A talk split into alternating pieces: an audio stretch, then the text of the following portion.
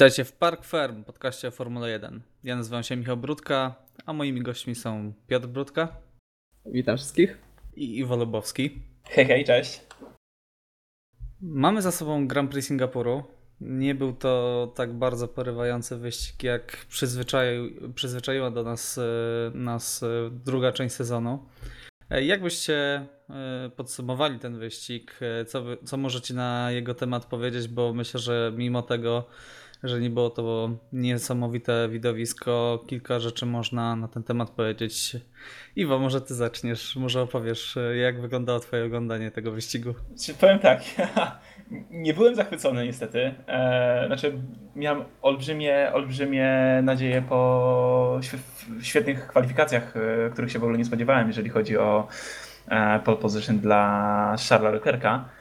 Natomiast e, jeżeli chodzi o sam wyścig, powiem szczerze, że przede wszystkim za początkowe tempo wyścigu, ta pierwsza część wyścigu była, była strasznie, strasznie powolna, o czym też oczywiście mówili kierowcy już po wyścigu i wydaje mi się, że przez to wyścig stał się taki trochę już rozlazły. W momencie, kiedy kierowcy e, już mieli skończone opony, nie mieli tak naprawdę na czym się ścigać, e, dopiero jakaś ekscytacja pojawiła się po pit stopach. Myślę, że to będzie też jeden z ciekawszych wątków, który będziemy dalej poruszać a najbardziej zawiódł, zawiódł mnie w tym wszystkim tak naprawdę safety car. I tutaj, jak to lubiłem po tym wyścigu cytować, e, jedną z moich ulubionych serii filmowych, e, ten safety car to był taki You were the chosen one. Nie spełnił się, nie sprawdził się po prostu dla mnie w tym wyścigu. Także tak. no trochę jestem zawiedziony. Mimo rezultatu, który dla mnie jest najlepszy, jaki mogłem sobie tylko wyobrazić. Ciężko mi jeszcze do końca określić, czy chciałbym zobaczyć Ferrari w odwrotnych pozycjach. Trochę mam mieszane uczucia. Natomiast dwa Ferrari i Red Bull to jest to, co chciałem zobaczyć na podium zdecydowanie. Także pod kątem e, całości jestem zadowolony z rezultatu, z samego wyścigu trochę mniej. Czyli wyścig nudny, ale przynajmniej Mercedes nie, się nie liczył, tak? E, przynajmniej Ferrari wygrał. Tak, tak dokładnie. Do, dobra. E, Piotrek, zgadzasz się z Iwo? Tak, zgadzam się. To był dosyć spokojny wyścig. Nie mieliśmy takiej bezpośredniej walki z przodu, która, no jak wiadomo, zawsze yy, najbardziej nas ekscytuje. E, ale było bardzo dużo walki w środku stawki, e, co też było tam bardzo dużo ciekawych pojedynków, dużo kontaktów, e, no, przez co mieliśmy dwa safety car właśnie ze względu na bezpośrednią walkę między kierowcami. Ja jestem pod ogromnym wrażeniem tego, co zrobiło Ferrari. Raz ze względu na strategię, że udało z ruchem strategicznym Vettel z trzeciej pozycji awansował na pierwszą. E, a najbardziej co mi zostanie w pamięci to jaki progres Scuderia poczyniła, jeżeli chodzi porównując piątek i sobotę. Bo oni w piątek w treningach w ogóle się nie liczyli, byli mniej więcej sekundę z tyłu. E, no a w sobotę to już pamiętamy, no wygrali kwalifikację, no, także coś naprawdę niesamowitego. E, no i co? Bardzo dobry wyścig Roberta Kubicy, też mi zostanie w pamięci. E, przerwa na pasa Williamsa już nie jest jedynym zespołem, który ukończył wszystkie wyścigi. E, I nie wiem, czy macie takie wrażenie, ale mi się trochę wydaje, że troszkę przysnęli sędziowie w tym wyścigu, bo po tych wypadkach, po tych zatrzymaniach na torze strasznie późno żółte flagi się pojawiały. W szczególności to było widać e, po, po wypadku George'a Russella. E, że on się rozbił, ten bolid stał, wszyscy przyjeżdżali obok, a nawet żółtej flagi nie było wywieszonej. Może to była wina realizacji, ale nie wiem, tak jakoś mi to e, zostało w pamięci. No tak, yy, trzeba przyznać, że wyjątkowo opieszali byli sędziowie. Zwłaszcza przy tym wypadku Rasole, tak jak powiedziałeś. No ja miałem wrażenie, że oni tak stoją, sobie stoją, czekają. Russell sobie wychodzi z bolidu, obok przejeżdżają bolidy z prędkością 250 na godzinę albo i więcej a sędziowie nic z tym nie robią, tak? A przypomnijmy na przykład w Belgii, jak w ostatnim zakręcie miał awarię Sainz, gdzie był 70, no dobre, dobre 100 metrów za, yy, za zakrętem już de facto za torem, od razu wyjechał safety car. Także coś, coś w tym jest, natomiast yy, no, nie był to porywający wyścig na pewno, tak? E, natomiast na pewno nie brakuje tematów do rozmowy nie tylko o tym, co się dzieje na torze, ale wokół niego.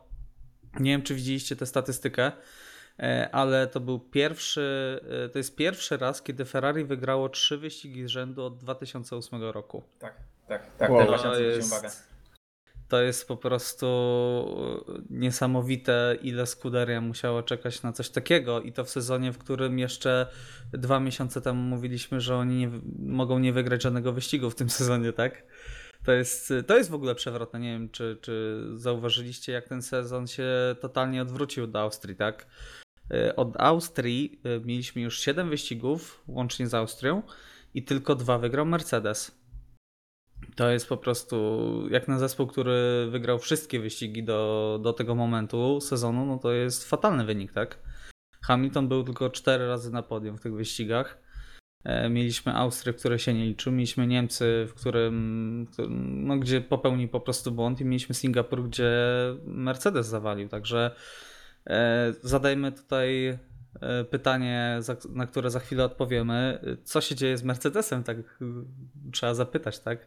Natomiast jeżeli mielibyście wyróżnić kierowców, wspomnieliście tutaj o E, o, Fe, o Ferrari jako strategii, tak, o Kubicy, który pojechał naprawdę dobry e, wyścig. Kogo byście jeszcze wyróżnili? E, Iwo, kogo byś wyróżnił, kogo byś zganił, tak jak to zawsze robimy? No właśnie, o, o Kubicy nie zdążyłem wspomnieć, a pierwszy raz chciałem powiedzieć, że jego jazda zrobiła na mnie bardzo duże wrażenie. Jak wiecie, ja nigdy nie, nie, nie miałem jakichś wielkich ochów i achów nad jego jazdą, ale to też ze względu na to, że nie kibicowałem w tym okresie, nie oglądałem formuły w tym okresie, kiedy wy, prawda? Kiedy osiągał swoje najlepsze wyniki, kiedy był e, w szczycie swojej formy. Tak w tym momencie tak naprawdę zrobił na mnie ogromne wrażenie, co robił, zważając również na swoją kontuzję barku swoją drogą. Tak, to już jest w ogóle kosmos i problemy, jakie miał z bolidem. Tylko one się tam już zaczęły chyba trochę później z tego, co, z tego, co czytałem. Natomiast nie zmienia to dalej faktu, że ta walka była no, może nie tyle co powalająca, ale no kurczę, widać, że ma to coś, widać, że ma, że jest ta iskra, natomiast tym bardziej, a do tego się przejdziemy, smuci mnie to po prostu, że nie wiadomo co będzie dalej, ale tak, przede wszystkim Kubica, naprawdę muszę na to zwrócić uwagę, ale to też z tego względu, że ciężko było mi wyróżnić jakiegoś konkretnego kierowcę, E, ze środka stawki, jakoś jednego, jedynego, który zrobił na mnie tak duże wrażenie. Z tego względu, że bardzo dużo się działo. To chyba ten mam ten sam problem, chyba, którzy, który mieli kierowcy po wyścigu, którzy opowiadali o wyścigu, że muszą sobie wszystko zrekapować, muszą sobie wszystko przypomnieć, ponieważ ten wyścig był tak długi, e, że sami nie do końca już pamiętają, co w którym momencie się stało. I ja mam dokładnie ten sam problem. Natomiast jeżeli chodzi o czołówkę, no to tak naprawdę mogę Wydaje mi się, że najbardziej mogę tutaj pochwalić e, Fetela za, za jego jazdę, za brak popełnianych błędów. To jest to, czego od niego wymagamy, natomiast e, dowiózł to. Nie była to oczywiście tylko i wyłącznie jego zasługa w tym przypadku, natomiast jest to, wydaje mi się, zasłużone. E, to z tych pozytywów. Jeżeli natomiast chodzi o zawód czy o kierowcę, którego chciałbym najbardziej zganić, no to w tym przypadku jest to Roman Grosjean niestety. Znowu. Tak, znowu. I tu dwie rzeczy się na to składają. Pierwsza z nich jest taka, że nie pokazał się z dobrej strony po momencie, w którym został zapowiedziany na kolejny sezon, na przedłużenie swojego kontraktu. I w tym przypadku, ja już nie wiem, co mam myśleć o całym, całym hasie o, o Ginterze Steinerze, natomiast y, był to potworny zawód, był to taki strzał, dla mnie. No przez co też Williams oczywiście nie skończył e, pierwszy raz e, wyścigu z dwoma bolidami. E, że opadła mi, opadła mi kopara, tak po prostu się wyrażę kolokwialnie. Okej. Okay. Piotrek? E, byś jeszcze wskazał? Na plusy to się zgadzam, chociaż jeszcze dałbym mały plus do Daniela Ricciardo, co naprawdę bardzo, e, bardzo ciekawy powr próbę powrotu do, do czołówki, bo przez do momentu tego E, pechowego kontaktu z Antonio Giovinazzi wyglądało na to, że Daniel Ricciardo zdobędzie punkty w tym wyścigu i miał na, naprawdę na to dosyć spore szanse. Mm, ale jeżeli chodzi o minusy, to przede wszystkim bym wyróżnił tutaj Alexa Albona i Sergio Pereza, e, którzy mieli bardzo dużo przygód, może nie koniecznie w kwalifikacjach i niekoniecznie za bardzo w wyścigu, ale strasznie dużo tam porozrabiali, w szczególności Alex Albon w trakcie treningów. Oj, tak. E, gdzie naprawdę chyba w każdej z jednej sesji treningowej e, miał kontakt ze ścianą, także dobrze dla niego, że nie skończyło się to jakimś potężnym dzwonem, ale e, no ale tutaj minus i ja bym dał mimo wszystko minus e, George'owi Russellowi.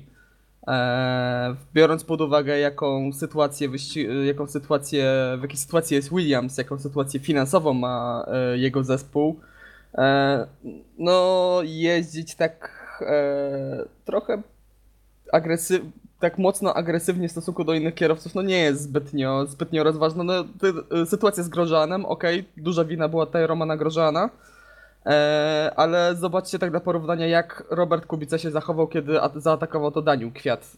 Też Kwiat bardzo agresywnie wjechał po wewnętrznej i Robert po prostu odpuścił, bo wiedział, że to nie ma sensu się dłużej bronić. No, George Russell zaryzykował i mm, nie skończyło się to, to dla niego dobrze.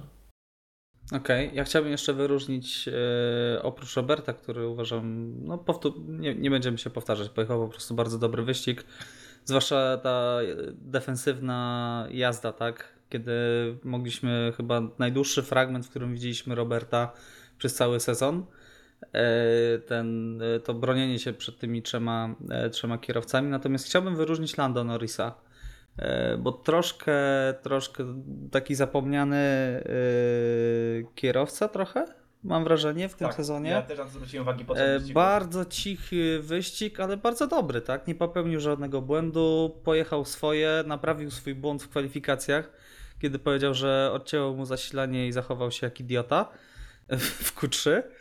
E, Dojechał na siódmym miejscu, co jest jego, jak teraz patrzę na tabelę, to jest drugi jego najlepszy wynik w tym roku. I powoli, powoli e, no, dogania tą, ten środek stawki, bo nie wiem, czy wiecie, jak wygląda klasyfikacja generalna, ale dziewiąty Daniel Ricciardo ma 34 punkty. Pod nim jest Kwiat, Hulkenberg, Norris, Raikkonen i Raikkonen ma 31 punktów. A jeszcze za nim jest Perez 27, także tutaj walka w środku stawki, e, no jak przystało na Formułę 1,5, tak, e, jest bardzo zbita i Lando na pewno podreperował swoją pozycję. E, Wielkim pechowcem jest e, Carlos Sainz, który trzeci wyścig z rzędu e, no nie kończy wyścigu i po prostu zabija moje fantazy e, F1. E, Zwłaszcza, że go miałem przez te trzy wyścigi na, na turbo, na podwójnych punktach. Także tak no, w, moim, w moim garażu zespołu Januszek jest po prostu żałoba w tym momencie. Także e, przejdźmy może, wróćmy do tego tematu, który zahaczyliśmy na początku. Co się dzieje z Mercedesem?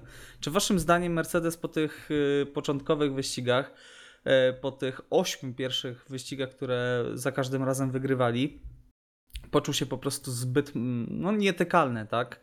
Poczuł się, że no, mistrzostwo już jest zakończone, mamy dwa pierwsze miejsca zamurowane i troszkę przysnęli? Czy, czy może po prostu tory im nie pasowały w jakiś sposób, chociaż no, różnie, różnie to można interpretować, tak? Bo w tym wyścigu definitywnie Mercedes miał e, tempo na wygranie e, tego wyścigu, bo oni w niedzielę są bardzo szybcy zawsze. Natomiast e, no, stało się inaczej, tak? Stało się inaczej, bo Ferrari ich przechytrzyło strategicznie, a jeszcze kilka miesięcy temu, jakbyśmy to powiedzieli, to, to brzmiałoby to jak kiepski żart, tak? Piotrek, e, jak ty na to patrzysz? E, Mercedes przysnął za kółkiem? Myślę, że nie bardzo. To bardziej Ferrari się w końcu ogarnęło i zachowuje się jak zespół z wieloletnią tradycją w tym sporcie. E, no panowie, co by nie mówić, no, mają komfortową przewagę, mają, 100, e, mają 133 punkty przewagi nad e, Ferrari. Hamilton też, jest, też nie jest zagrożony, 60 punktów nad Bottasem, 96 punktów nad Leclerciem, także zwycięstwo zarówno indywidualne, jeżeli chodzi o kierowców, jak i zespołów mają już, no nie oszukujmy się, mają zagwarantowane. E, Jest to możliwe, że trochę odpuszczają, że trochę już tak bardzo się nie angażują, że tak bardzo nie cisną, żeby, e, żeby być tym, tymi kompletnymi, e, takim kompletnym, dominującym zespołem, jak to wyglądało na początku sezonu.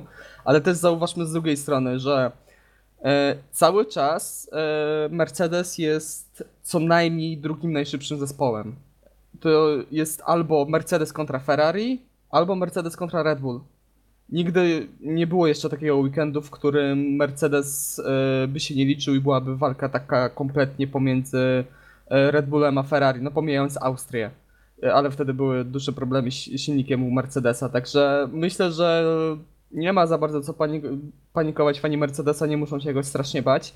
E, No trochę spuścili stonu, ale myślę, że cały czas będą bardzo solidnie jeździli do końca sezonu i będą właśnie cały czas co najmniej tym drugim najszybszym zespołem w stawce.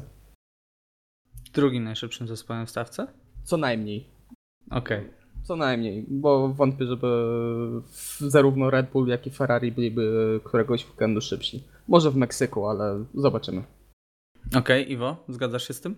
Tak, zgadzam. A to też z tego względu, że po prostu Mercedes jest chyba ostatnim zespołem, po którym się spodziewał, że mógłby jako team osiąść na laurach, jeżeli chodzi o, o jazdę, czy o, o dalszy rozwój w, w bieżący kalendarz, w bieżący rok. E, Natomiast, e, tak jak powiedział Piotrek, tutaj też widać po prostu, że Ferrari wprowadzając swoje drobne poprawki, no w końcu grało coś, do, w końcu grało coś dobrego. Nikt się z nas nie spodziewał totalnie Ferrari, nie dość, że na pole position, to jeszcze wygrywającego ten wyścig w dublecie, prawda? Jest to pierwszy dublet chyba w historii Grand Prix Singapuru, tak swoją drogą, także tutaj no, zadziało się coś świetnego i wydaje mi się, że też to bardziej w stronę mm, upgrade'u Ferrari niż spadku formy Mercedesa. A gdyby Ferrari nie miało tych swoich poprawek, gdyby miało ten sam bolid co bez, nie, niezmieniony sprzed wyścigu czy dwóch, też nie spodziewałbym się, czy w Singapurze udałoby im się zająć tę pozycję. Więc no fajnie, że dalej rozwijają, mimo że do końca sezonu już nie zostało zbyt wiele wyścigów. Także ja się cieszę, bo to znaczy, że kolejne wyścigi mogą być tylko lepsze. Skoro w Singapurze tak pojechało Ferrari, to kolejne wyścigi mogą być już tylko lepsze. Więc wydaje mi się, że Ferrari bardziej wyrównało niż Mercedes spadł. Tak gdzieś jest tym moja opinia. Okej. y, No, na pewno reszta zespołów dogoniła trochę Mercedesa. Nie ma co ukrywać, tak? Gdyby mieli cały czas zdecydowanie najszybszy bolid, to myślę, że te wyścigi też by padły ich łupem. Ale mam wrażenie, że Mercedes zaczął grać bardzo zachowawczo.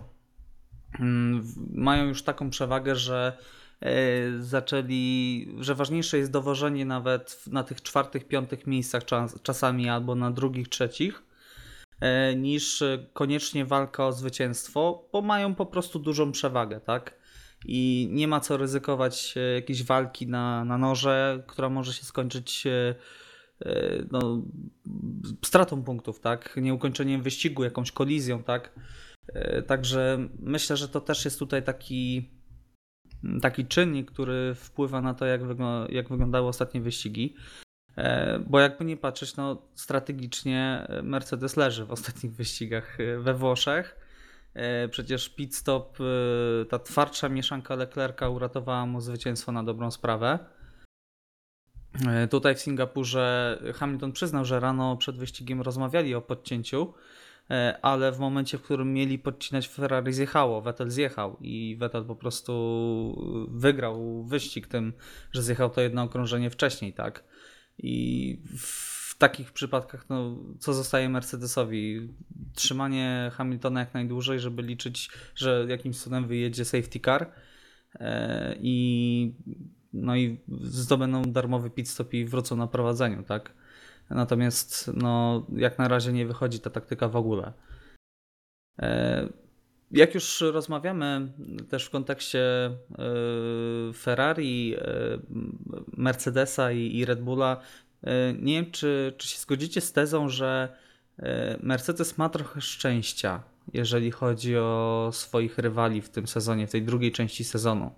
Bo e, jakby nie patrzeć, to Max Verstappen wygrał dwa wyścigi, Sebastian Vettel wygrał jeden wyścig, Charles Leclerc wygrał dwa wyścigi, a takiej sytuacji nie było w poprzednich sezonach. Jak e, był Sebastian Vettel, no to był Sebastian Vettel i on wygrywał wszystkie wyścigi, które, e, których nie wygrał Mercedes, tak? E, I wtedy też myślę, że gdyby tu- tutaj był jeden kierowca, na przykład Charles Leclerc wygrał te pięć wyścigów, to też sytuacja w tabeli wyglądałaby zupełnie inaczej. I e, no nie mielibyśmy sytuacji, że jest trzech kierowców teraz. e, Leclerc, Verstappen mają 200 punktów, Vettel 194. Tak jakby podejmować trochę tych punktów Verstappenowi, Vettelowi i przekazać je Leclercowi, to wtedy y, by, byłby ten Leclerc dużo bliżej Hamiltona i byłaby jeszcze walka o mistrzostwo. Nie wiem, czy się zgodzicie z tym, że ten podział zwycięstw, tak, tych podział łupów, bardzo pomaga Mercedesowi w y, utrzymaniu spokoju. Mają nadal fantastyczną sytuację.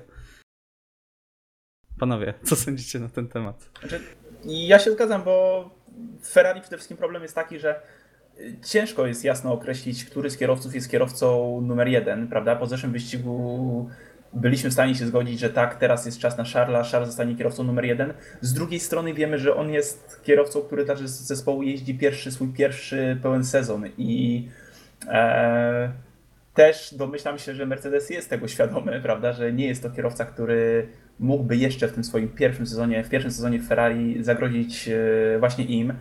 Do tego dochodzi forma Vettela po zeszłym sezonie i bolid Maxa Verstappena, który też nie jest bolidem typowo zwycięskim, więc no wszystko tak, tutaj wszystko układa się pod Mercedesa.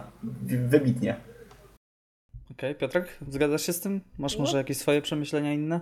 Znaczy, no zgadzam się, ciężko też jeszcze powiedziawszy coś dodać, no tak jak powiedziałem wcześniej, no Mercedes ma najbardziej zbalansowany bolid i mimo, że od e, Austrii nie wygrywają regularnie, to cały czas zdobywają bardzo mocne punkty i nie muszą się martwić do końca sezonu tytuły mistrzowskie.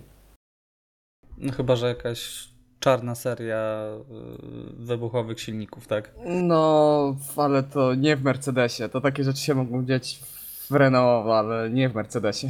Oj tak, to to by chyba rękę złamał na tym swoim zlacie.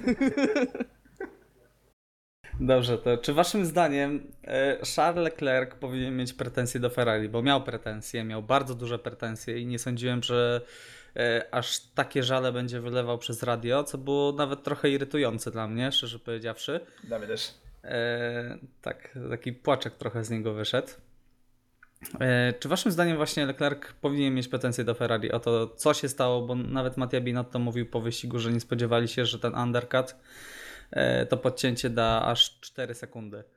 Piotrek. Czy wydaje mi się, że Charles Leclerc może być, może czuć się oszukany przez zespół, bo jechał z przodu, jechał tempem nie takim, jakim by sobie pewnie życzył, bo wiadomo, że ten pierwszy stint w wykonaniu pierwszej szóstki był strasznie dziwny. Nie, to było szaleństwo. Oni jechali 13 sekund wolniej od czasu w kwalifikacjach. To straszne, no oczywiście biorąc te wszystkie inne czynniki, że to jest wyścig, porządek wyścigu, ciężkie bolidy i tak dalej, ale to było strasznie wolne tempo, tym bardziej, że przez dużo, y, naprawdę bardzo długi okres e, ojejku, straciłem wątek, bardzo długi okres e, czasu e, Dobrze, to, to może ja rzucę ciekawostkę. Lando Norris, zapomniałem.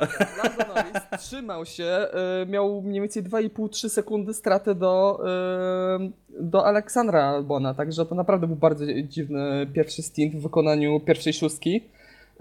No i nic dziwnego, no. Jedzie, jedzie Leclerc z przodu, strategia powinna być podłożona pod niego. Wyjeżdża z boksu i widzi przed sobą Sebastiana Vettela, który jechał na, dodatkowo na trzecim miejscu, także nie dziwię się Leclercowi, który jest niesamowicie ambitnym zawodnikiem, e, że był zły, że był bardzo zły, ale takie komunikaty radiowe są nie na miejscu. Takie rzeczy powinno się e, wyjaśnić po wyścigu, e, w zaciszu zespołu i w, tak to się powinno e, rozwiązywać, a nie w trakcie wyścigu mieć aż taki duży żal do zespołu e, za to, co się wydarzyło, biorąc pod uwagę, e, że no jechali na pozycjach 1 i 2, które wiadomo jak bardzo Scuderia tego y, aktualnie potrzebuje. Tak, no, myślę, że tutaj y, jest dużo racji w tym, co powiedziałeś. Y, No bo Leclerc z jednej strony ma prawo być rozczarowany, bo jakby nie patrzeć, robił wszystko, co zespół kazał, a skończył na drugim miejscu, nie popełniając żadnego błędu wyścigu. Natomiast myślę, że jak Charles zobaczy sobie na otworzeniu ten wyścig spoza kokpitu, to myślę, że zrozumie jednak e, to, że e, jednak tutaj Ferrari musiało w ten sposób to rozegrać, no bo y, no musiał podciąć Vettel Hamiltona, jeżeli zespół miał na tym e, zdobyć dublet, tak, i wygrać wyścig. E, Bo nie wiadomo było, jak, e, jak to się skończy, tak, e, jeżeli zjadą na tym samym okrążeniu Leclerc i Hamilton i było to no, niebezpieczeństwo podcięcia cały czas ze strony Brytyjczyka. Także zwłaszcza, że Hamilton przyznał, że, że rozmawiali o podcięciu tak przed wyścigiem. E, Także myślę, że Charles musi trochę ochłonąć i trochę trzymać język za zębami, bo nie chciałbym po prostu, żeby zmienił się przy każdym niepowodzeniu w e, płaczka pokroju Romana Grożana, który zadaje 50 pytania, dlaczego tak, a nie inaczej i dlaczego jest tak źle, jak powinno być dobrze. No, natomiast to jest młody kierowca, tak? Jeszcze ma sporo do nauki na pewno i kilka takich wyścigów jeszcze mu się pewnie w karierze przytrafi, kiedy no, przegra wygrany na dobrą sprawę wyścig. Dobrze, że nie, za, nie zaatakował e, Vettela, e, bo, bo miałem wrażenie, że tam się na tyle gotuje, że może, może nawet zaatakować Seba. Iwo, chciałeś coś powiedzieć? Tak, właśnie chciałem tylko dodać właśnie, że rozsądek wygrał i to dało się po prostu wyczuć też już zaraz po wyjściu z bolidu, może jeszcze nie, natomiast chwilę po tym, czy to już było podium, czy to już były późniejsze zdjęcia, czy, czy, czy rozmowy z kierowcami, e, już wtedy wydaje mi się, że u Charlesa widać było to zrozumienie sytuacji po prostu, mimo wszystko. E, gdzieś tam mm, Czy ja wiem, na podium były łzy. No, ale chwilę potem już, chwilę potem wydaje mi się, że już, e, już do niego dotarło, tak naprawdę. Może to punto pomogło. tak. Okej. Okay. Ale tak, no jest, była to chyba jego taka pierwsza sytuacja w tym momencie, że strategia zaważyła na jego zwycięstwie, takim bliskim zwycięstwie, biorąc pod uwagę swojego, swojego partnera zespołowego. No i na pewno musiał być rozgoryczony. Ja jestem w stanie to zrozumieć, ale e, tak jak krytykowałem często właśnie Louisa Hamiltona za radio i narzekanie, tak kurczę, nie chciało mi się właśnie tego słuchać w przypadku Leclerca, naprawdę. Yy, trochę, mnie to, trochę mnie to zniechęciło. Natomiast suma summarum, tak jak już wspomnieliśmy, tak tylko dopowiem właśnie tak podsumowując całość, o najważniejsze, że to dowieźli i Charles chyba też to na końcu zrozumiał, że oba bolidy dowiozły. Mhm. Dobrze, zobaczymy jak się ta dynamika, jest to niesamowicie ciekawy pojedynek yy, tych kierowców, ta dynamika zespołowa, tak? E, która jest mega ważna w tym, żeby e, zespół działał na odpowiednich torach, żeby po prostu ekipy nie, nie utworzyły się dwa obozy w ekipie, tak, e, które wspierają jednego kierowcę i przeszkadzają drugim, bo to jest najgorsze, co się może stać i mam nadzieję, że to, tego nie zobaczymy w Ferrari. Natomiast ciekawostką jest to, że wlekli się tak czołowi kierowcy, że Hamilton, nie wiem czy wyłapaliście to, powiedział, że wolniej się nie da jechać po czym spojrzałem na czasy Williamsa i jechali 3 sekundy wolniej. No, jeżeli tak gładko przeszliśmy na, na temat Williamsa, to porozmawiajmy o Robercie. Ogłosił w piątek, że ma już dosyć jeżdżenia taczką e, i on się z tego wypisuje, nie będzie y, brytyjski zespół niszczył jego powrotu. E, I i rezygnuje. E, z umowy, która początkowo była podpisana na dwa lata, rezygnuje z niej także Orlen. Orlen bardzo otwarcie mówi, że zostaje w Formule 1 e, i że szuka jak najlepszych opcji dla Roberta. Robert rzucił kilka naprawdę bardzo ciekawych wypowiedzi o DTM, że nie wyklucza, E, że nie chce pracować w symulatorze, e, nie chce mieć wyjętych, jak to powiedział, 20 weekendów w trakcie roku na siedzeniu w zamkniętym pomieszczeniu, że nie po to tyle pracował nad powrotem, żeby to znowu robić. E, także jak to skomentujecie? Czy to jest dobra decyzja, czy powinien za wszelką cenę zostać w Williamsie? Czy co, co dalej z przyszłością Roberta? Gdzie powinien pójść? Czy powinien na przykład, bo o tym się mówi, E, przejść do Force India i tam e, pokazywać się w piątkowych treningach z dużo lepszej strony niż mógł się pokazać Williamsie i walczyć ewentualnie o 2021. Iwo, jak e, patrzysz na przyszłość Roberta? Przede wszystkim chciałbym zobaczyć go związanego w jakiś sposób z Formułą 1. Jeżeli to byłby kierowca rozwojowy, kierowca rezerwowy, który miałby brać udział w, w treningach, ale jednocześnie móc się w jakikolwiek sposób rozwijać w innych seriach wyścigowych, to wydaje mi się, że byłoby to najlepsze rozwiązanie, bo no, też ma swoje lat na karku. Robert jeszcze nie jest stary, ale też nie jest młody, tak jak kierowcy, którzy do formuły chcą jeszcze wejść. I no, musi korzystać jak naj, musi, musi jak najbardziej skorzystać z tego, że wrócił do formuły, żeby podbić to jego szansę do dostania się nawet do innej serii. Niech to właśnie będą DTM-y, prawda? No, seria szalenie popularna na, na zachodzie, u naszych zachodnich sąsiadów. Natomiast E, wolałbym zobaczyć e, Roberta jeżdżącego w Audi przykładowo, nawet jak to nie będzie i fabryczne Audi, niż e, jeżdżenie w Williamsie. Powiem mhm. zupełnie szczerze, no bo chciałbym go zobaczyć w samochodzie kompetytywnym, a nie, no nie w tym czymś najwyższym w świecie. Natomiast jakiś związek z, formułą, z, racji, z, racji, z racji faktu fascynacji moją, mojej Formuły 1, no wiadomo, że chciałbym go zobaczyć w jakiś sposób związanego. Czy to z, Force, z Racing Pointem, Odhaczamy bingo. tak, czy, z innym, czy z innym zespołem. E, natomiast, e, żeby miał szansę jeszcze się pościgać, żebyśmy mogli go zobaczyć na torze walczącego. Na tym mi w sumie najbardziej zależy. Mhm. E, No, DTM jest transmitowany na YouTubie, także nie ma problemu z e, oglądaniem. I nie jest to napięty kalendarz przede wszystkim. Także nie musi on kolidować e, z obecnością Roberta na niektórych piątkowych testach, tak, e, treningach. E, Piotrek, czy zgadzasz się z Iwo, że nie warto jeździć wyrobem boli- bolidopodobnym? Tak, zdecydowanie, bo zobaczcie, teraz wszyscy, e, nawet zachodnie media mówią, że Kubica się bardzo dobrze pokazał, że wspaniały wyścig i tak dalej. A czego Kubica potrzebował na dobrą sprawę, żeby nawet na zachodzie zaczęto uznawać, że przejechał naprawdę bardzo dobrze? Trzech, czterech okrążeń walki i obrony przeciwko innym, a nie po prostu bycie wymijanym. Dlatego dla Kubicy bardzo ważne jest, żeby pokazać się w jakimkolwiek samochodzie, czy to w Formule 1, czy to e, w innej serii wyścigowej, że, e, który da mu szansę rywalizować z kimkolwiek, e, żeby pokazać, że nadal ma to coś, że to nie jest po prostu, że nie jedzie tylko na, na nazwisku sprzed lat, tylko że to i na pieniądzach e, od Orlenu, tylko że naprawdę to nadal jest kierowca, który będzie w stanie dojeżdżać z bardzo dobrymi rez, rezultatami. E, też jest wspomniając teraz najbardziej e, prawdopodobna opcja to jest Racing Point i DTM właśnie, bo też tak jak wspomnieliście, Kubica się wypowiadał wiele, że nie wyklucza DTM-ów, że to jest też jedna z opcji. E, Ale też dosyć e, odważnie się wypowiadał Ginter Steiner, że bardzo by chciał Roberta właśnie jako trzeciego kierowcę i na pewno by mu zagwarantował parę piątkowych treningów, także zobaczymy jak to się wszystko ułoży.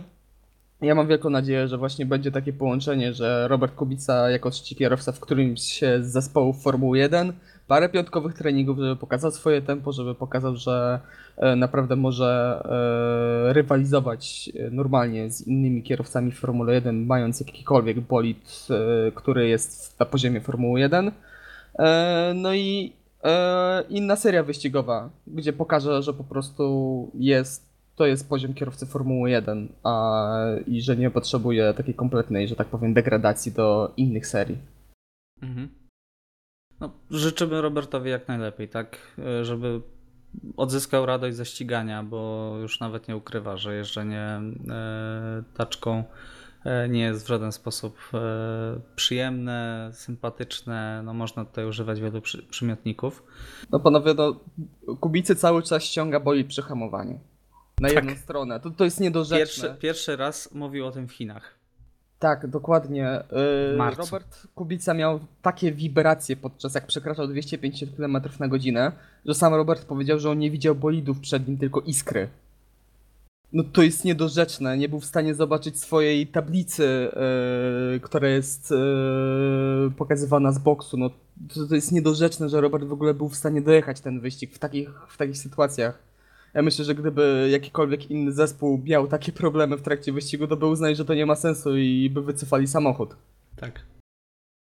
Nie, dla mnie to jest po prostu niepojęte, jak można ścigać się z prędkością powyżej 250 km na godzinę, nic nie widząc.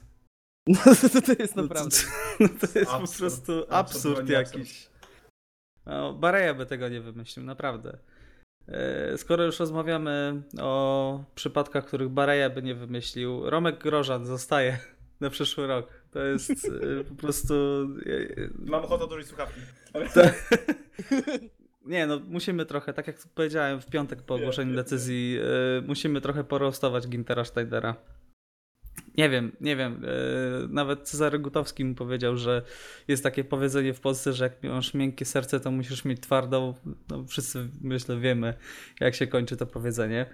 Y, no, kompletnie niezrozumiała decyzja. Ja rozumiem, że można zrezygnować z znaczy Hulkenberg może nie chciał jeździć w hasie, bo to jest dziewiąty zespół, jakby nie patrzeć. Bardzo dużo stracił w oczach kierowców. Ale Romka, serio. No i Grożan pokazał w niedzielę, mm, no, na co go stać po raz kolejny. Nawet Ginter Steiner w sobotę na konferencji zapytali, zapytali go, jakie są zalety Romana Grożana, skoro przedłużyli z nim kontrakt. A może zaczniemy od wad, bo będzie łatwiej. Co to w ogóle są za wypowiedzi? To jest kolejny absurd. Piotrek, jak jesteś w stanie to skomentować? No, tak jak mówicie, no to jest naprawdę niedorzeczne, biorąc pod uwagę właśnie wypowiedzi Gintera Steinera, już nawet pół biedy przed, to jak się wypowiadał przed tym, ale zaraz po ogłoszeniu decyzji, te, takie wypowiedzi, no to e, dla mnie to jest jasny sygnał. Nikt nie chciał jeździć dla Hasa. Nikt z e, dostępnych kierowców nie chciał po prostu tam jeździć. E, bo ja innego wytłumaczenia na to nie widzę. No, trochę mi to przy, przypomina sytuację, troszeczkę przypomina sytuację Pereza z zeszłego roku, gdzie wszyscy go skazywali, że już odchodzi z Racing Point, że będzie jeździł Stroll i Ocon, e, a koniec końców okazało się zupełnie inaczej, ale no to pokazuje, że chyba naprawdę Hulkenberg odrzucił ofertę i chyba Robert Kubica też tą ofertę odrzucił, albo po prostu e, Haas sobie zażyczył zbyt dużo pieniędzy, bo też takie są plotki. Tak, słyszałem o 50 milionach yy, no. żądanych przez Hasa. Niekoniecznie za jeden rok, także e, no, była to bardzo wysoka kwota, ale to było związanie się na 3 lata od razu. No, e, Także... biorąc pod uwagę, że Has no, pikuje w dół mimo wszystko, no panowie, pomijając Niemcy, który był totalnie szalonym i chaotycznym e, wyścigiem, e, to ostatni raz Has zapunktował w Monako w Monako. To było bardzo dawno temu. Jeszcze i... było ciepło. No, aż, aż sprawdziłem, bo też pamiętam, że strasznie dawno nie punktowali i odrzucając Niemcy to było Grand Prix Monaco, także to naprawdę jest... I to jeden punkt Romka. Dokładnie, także to jest naprawdę bardzo duży regres tego zespołu i mi się obiło uszy takie plotki, że też jest niepewne, y, niepewna przyszłość tego zespołu po przyszłym sezonie, czyli niezbyt pewnie, czy oni będą jeszcze w stawce na sezon 2021. Byłoby szkoda. Bardzo szkoda, bo no jest jakaś sympatia do Hasa.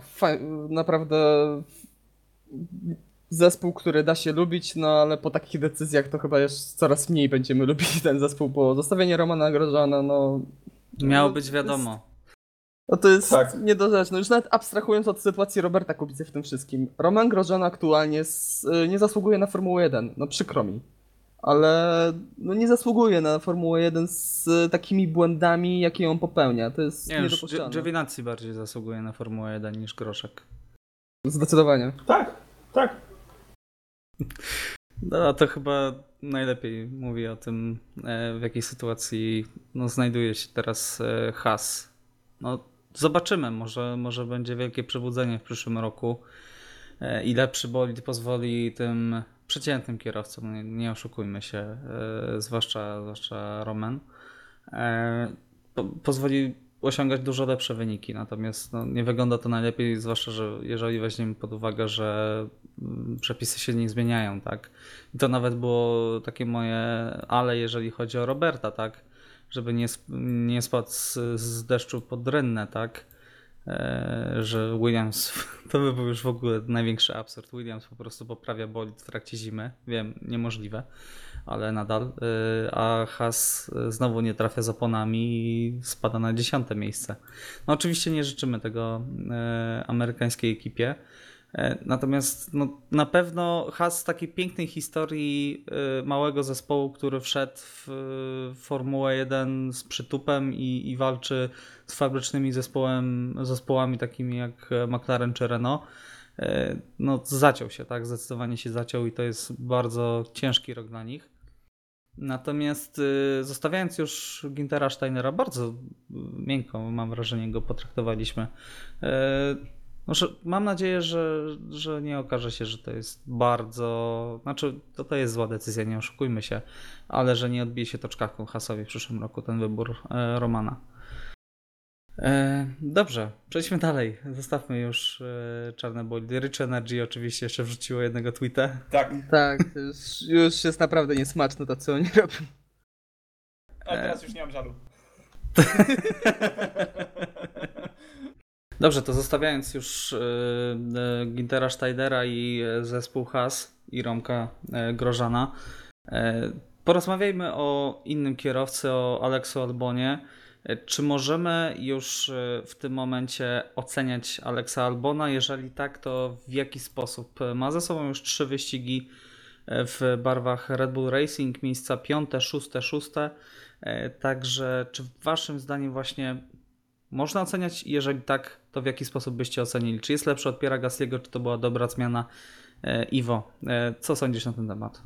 Znaczy, śmieszna sytuacja, bo też mówiliśmy przy Gastim, że o, trzy wyścigi to jeszcze za szybko. Natomiast tutaj już od pierwszego wyścigu e, można było zauważyć, że Albon ma troszeczkę większe kochones, jeżeli chodzi o walkę. E, tam transformacja nie trwała kilku wyścigów, tylko pół wyścigu, żeby nauczyć się jak sprawnie wyprzedzać, jak walczyć, więc ja jestem bardziej na tak. Moim zdaniem pokazał wiele się z lepszej strony niż Gasly przez swoje trzy pierwsze wyścigi. Także wydaje mi się, że w tym momencie może być tylko lepiej. Nie chcę zapeszać, bo to aż 3 i tylko 3, ale ogólnie uważam, że lepiej niż Gasly, porównując podobny okres jazdy. Okej. Okay. Piotrek, jak na to patrzysz? Znaczy mi się wydaje, że przynajmniej na razie, bo też jest trochę za wcześnie, żeby tak definitywnie oceniać Alexa Albona. Wiadomo, jest w trakcie sezonu wejść do nowego zespołu z nowym samochodem jest naprawdę ciężko. E, ale tempo ma porównywalne do e, Piera Gasliego. Naprawdę, tutaj nie widzę jakiejś strasznie dużej, e, strasznie dużego progresu. Tak jak Iwo powiedziałeś, tak mi się trochę wydaje, że na razie Alex Albon jest taką trochę odważniejszą wersją Piera Gasliego w Red Bullu. E, gdzie naprawdę o wiele szybciej i odważniej podejmuje te decyzje o wyprzedzaniu, bo cały czas, jeżeli myślę o Pierze Gasly w Red Bullu, to mi się przypomina Austria, gdzie się męczył. Ja też to samo mam przed oczami, jak jechał 20... za Norrisem. Tak, za Norrisem, za Raikkonenem nie mógł ich wyprzedzić. To było naprawdę przykre wręcz. No, ale... To już sama Australia, to już sama Australia można powiedzieć, że była troszeczkę taka zabawna, kiedy ciągnął się za kwiatem. Jeszcze nie wiedzieliśmy, co tam dalej będą pokazywać Toro Rosso, natomiast to już wydawało nam się zabawne wtedy, jak pamiętam. No dokładnie. Cały czas odstaje, odstaje od Verstappena i to dosyć znacznie, e, ale trzyma się tej, tej pierwszej szóstki. To, to jest na, na jego obronę. Nie dał się zdublować. E, nie daje się zdublować koledze z zespołu, także no jest trochę tych plusów.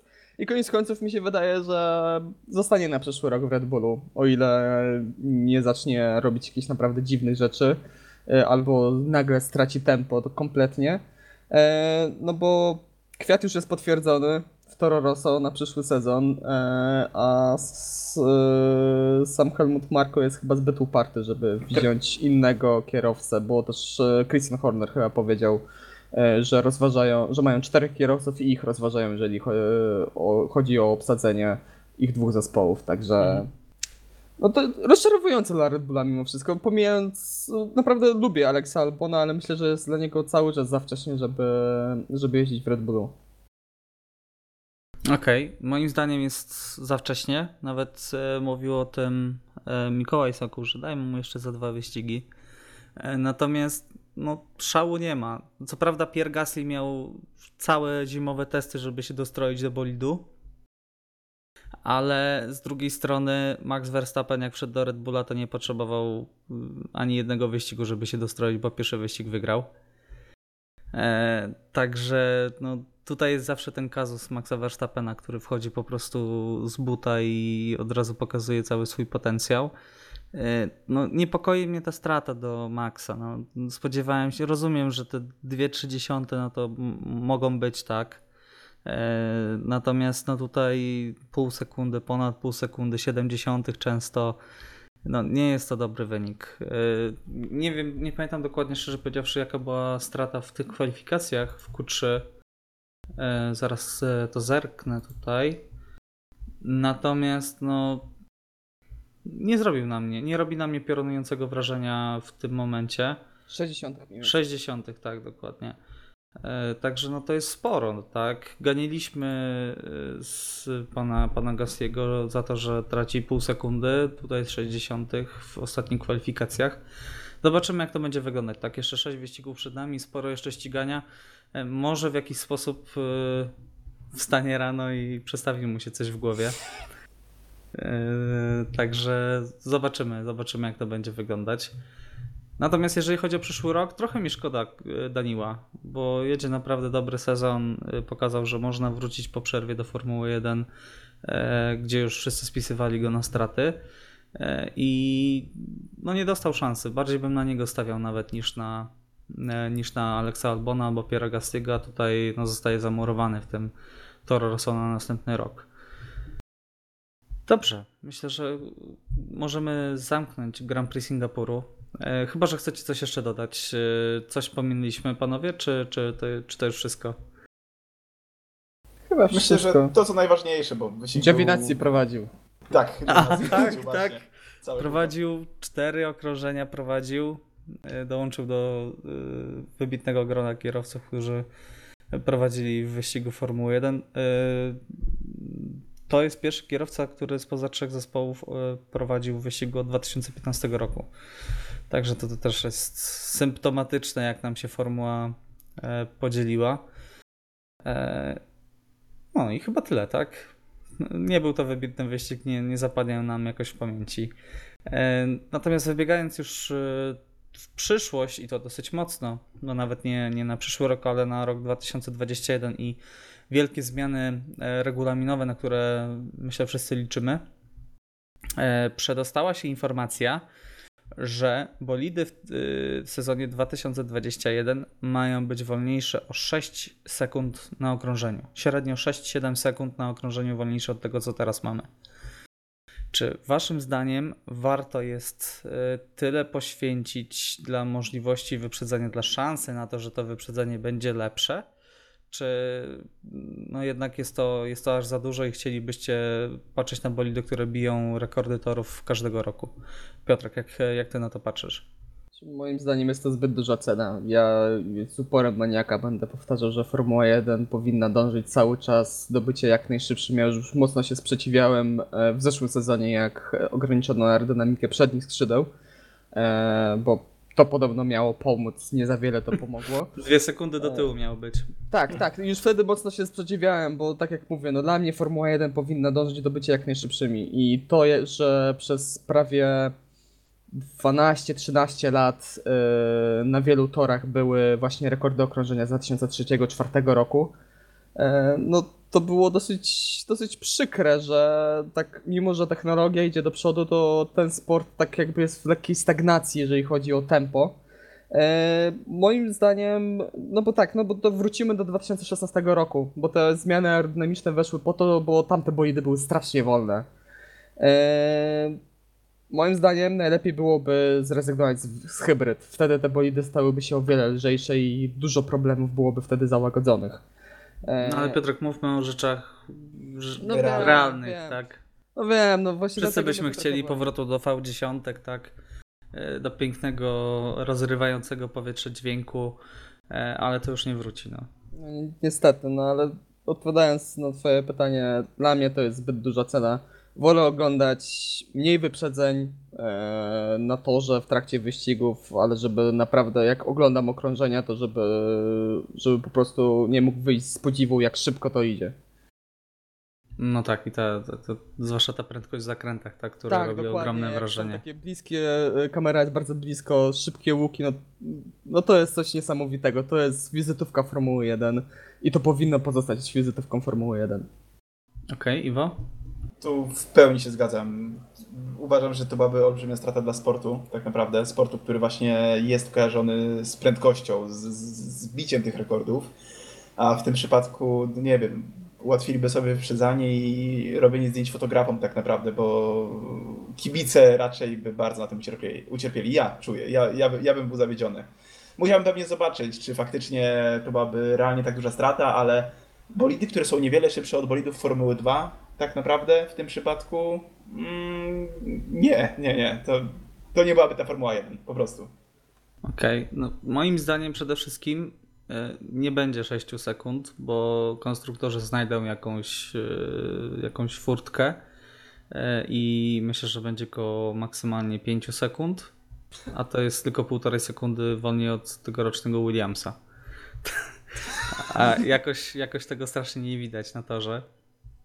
Także ja, ja nie, nie szedłbym tak. Oczywiście y, pamiętam ekscytację, kiedy oglądaliśmy zeszłoroczną Moncę, tak? W kwalifikacjach, kiedy Kimi Raikkonen walczył o y, pobicie rekordu Juana Pablo Montoya, tak? Z 2004 roku, co było wielkim wow. Y, I, i udało się to, tak? Y, ten 14-letni wtedy rekord pobić. I to było super, tak? Bo fajnie jest widzieć po prostu, że w każdym praktycznie wyścigu e, te, to, te bolidy są szybsze od e, te, poprzednich konstrukcji i masz wrażenie, że to jest najlepszy bolid w historii, tak? Natomiast dla widza na co dzień no, wątpię, żeby to było aż tak bardzo widoczne. E, oglądaliśmy Piotrek Formułę 1 właśnie w 2015-16 roku, 2014 kiedy te bolidy były naprawdę wolniejsze, kiedy te czasy okrążenia, pamiętam w Singapurze, były właśnie około 1.43 w kwalifikacjach i nadal się to dobrze oglądało. Także. Czy ja wiem, co powiedziawszy, no właśnie dla mnie to się niezbyt dobrze oglądało, jak nie dość, że to brzmiało o wiele gorzej, brzmi cały czas o wiele gorzej. E, tak jak często nawet e, na początku, pamiętam w 2014 roku, nie pokazywano grafiki z prędkościami, e, żeby nie, bo to wtedy w zakrętach było widać jak, jak naprawdę był bardzo duży regres w stosunku do roku 2013. No, generalnie nie wiem. No ale jeżeli będziemy mieć pasjonujące wyścigi, dzięki temu, że kierowcy będą mogli e, zamieniać się pozycjami, jechać blisko siebie, nie przegrzewając opon i silnika, no może to w jakiś sposób na to wynagrodzić, bo nie oszukujmy się, ta formuła sprzed 5-4 lat no, nadal miała spore problemy z właśnie jeżdżeniem za sobą, tak? E, przez to brudne powietrze i przegrzewanie silników. Także jeżeli to odepchniemy, e, no myślę, że będziemy możemy mieć dużo ciekawsze wyścigi. Także no, no, jest to otwarta kwestia, tak? Dlatego, dlatego tutaj na ten nie temat ma, rozmawiamy. Nie ma, nie ma wyjścia idealnego, nie można jednocześnie sprawiać, że bolidy będą mega, mega szybkie i że będą jeździły tuż za sobą. No, to, to nie jest możliwe w tej, w tej kategorii wyścigowej niestety. No, chyba, że damy silnik V10 z tym efektem e, ground effect, tak, z tym efektem powierzchniowym. Tak, jeszcze. I... Jeszcze wentylatory z tyłu, żeby zwiększyć ten efekt uziemienia. Tak, dokładnie. Fankar. Fankar, dokładnie. E, dobrze, to, to myślę, że możemy, możemy tą piękną, idylliczną e, e, sekwencją zakończyć e, rozważania e, i porozmawiamy trochę o Grand Prix Rosji, e, które już, już niedługo, już ten weekend. Także mamy bardzo blisko już rywalizacji w Rosji na torze, na torze w Soczi. Macie jakieś dobre wspomnienia z tym torem? Poza tym e, Walteri z James. E, I czy to w ogóle jest dobre wspomnienie? No bo to na pewno nie będzie tego dobrze wspominać. To jest tragiczne wspomnienie. Tak. Charles na zakręcie czwartym to jest moje dobre wspomnienie. To jest chyba najlepsze wspomnienie, jakie mam z zeszłorocznego wyścigu. A, jeszcze torpeda. Yy, tak, torpeda yy, atakująca Sebastiana Vettela w tym łuku. Yy, no, obawiam się tego wyścigu szczerze powiedziawszy. Obawiam się, że będzie jeszcze gorzej, jeżeli chodzi o widowisko niż w Singapurze. Obawiam się procesji, obawiam się tego, że e, no, że będzie nudno po prostu. I to będzie taki wyścig do, z pierwszej części sezonu. Zakręty nie zachęcają. Są tak. takie proste DRS-owe, ale trzeci sektor tak spowalnia wyścig i ogólnie zakręty w całym drugim sektorze przed tą długą prostą DRS-ową e, tak spowalniają tempo, jak ciężko powiedzieć, jak, e, końcu, jak trzeci sektor w Hiszpanii. Też niby tor całkiem szybki w pewnych momentach, ale nie jest równy. Ten wyścig jakby nie jest równy. To, co, zdąży, to, co kierowcy zdążą nadgonić, po prostu tracą na tych zakrętach, mimo że niektóre z nich są szybkie. Także... Czytałem po pierwszym Grand Prix Rosji, że panu Tilke udał się w końcu jego plan. Stworzył tor idealny, który zanudza wszystkich. Ale lubię zakręt czwarty, naprawdę lubię zakręt czwarty. Ja bardzo lubię ten tor, ja bardzo lubię jeździć po tym torze, także tak. E, no, jest, jestem rozdarty trochę, bo, bo ten zakręt czwarty jest fantastyczny. E, i jest bardzo ciekawy, tak, e, jeżeli chodzi o samo jeżdżenie po nim, ale e, no, wyścigi pokazały co innego, tak, także boję się, że, a może, może, może będzie inaczej, tak, już ile wyścigów miało być nudnych, a mieliśmy fantastyczne, mam nadzieję, że, że znowu się zaskoczymy w ten sposób. tak, dokładnie. Dobrze, na kogo stawiacie? Tradycyjnie najlepszy z Formuły pierwszej i z Formuły półtora. Piotrek. Walteri Bottas, jako że zawsze jest tutaj bardzo mocny i myślę, że to potwierdzi w tym roku i mam nadzieję, że wygra ten wyścig e, w przeciwieństwie do roku ubiegłego, kiedy został no, tragicznie potraktowany przez Mercedesa. E, Jeżeli chodzi o Formułę 1,5, ja spodziewałem się dosyć bliskiej walki pomiędzy Renault a McLarenem, ale myślę, że mimo wszystko McLaren będzie z przodu. Nie No i- wybuchną mi wyścigi, tak? Y, Wyścigi, Boże, silniki. No, oby, no i miejmy nadzieję, że jednak będzie interesująco, no bo w tym podpunkcie w moich notatkach ja mam tak, niestety Grand Prix Rosji nie pamiętam ciekawego wyścigu w Soczi i to jest podsumowanie tego toru, naprawdę. No, no Okej. jest zły, A jeżeli miałbyś stawiać na jednego kierowcę z Formuły półtora? Lando Norris. Okej, dobra. Iwo? E, Jeżeli chodzi o zwycięzcę, no to w tym przypadku, biorąc pod uwagę zależność, jaka była w ostatnich wyścigach, e, wydaje mi się, że postawiłbym na Ferrari w tym przypadku. Szczególnie ze względu na to, że mamy tutaj zakręty, które nie są jakoś szalenie wolne. Te zakręty są całkiem szybkie, a w tym zakresie Ferrari się po- poprawiło. Natomiast jestem rozdarty i to jest bardziej rzut monetą, czy byłoby to, czy byłby to Charles, czy byłby to Sebastian Vettel w tym momencie. Jak mam rzucić monetą, to spada na Charlesa. Okej, dobra. A z Formuła półtora? Y, Wydaje mi się, że biorąc pod uwagę moc silnika, mógłbym postawić na Renault. I postawił na Daniela Ricciardo. Takie gdzieś wewnętrzne przeczucie. Okej, dobra. Ja zgodzę się wyjątkowo z Piotrkiem. E, Trzymam kciuki, żeby Valtteri Bottas wygrał ten wyścig i żeby odkuł sobie to zeszłoroczne upokorzenie przed całym światem Formuły 1. E, Natomiast z Formuły 1,5 y, Carlos musisz się przełamać. Ja bardzo w to wierzę i dlatego stawiam na twoje pierwsze miejsce w Formule 1,5. Proszę zrób to, bo, bo wyrzucę cię z zespołu. Skończy się. boi. Tak, dokładnie.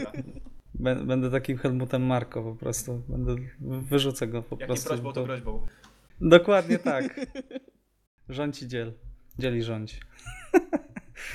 E, Dobrze.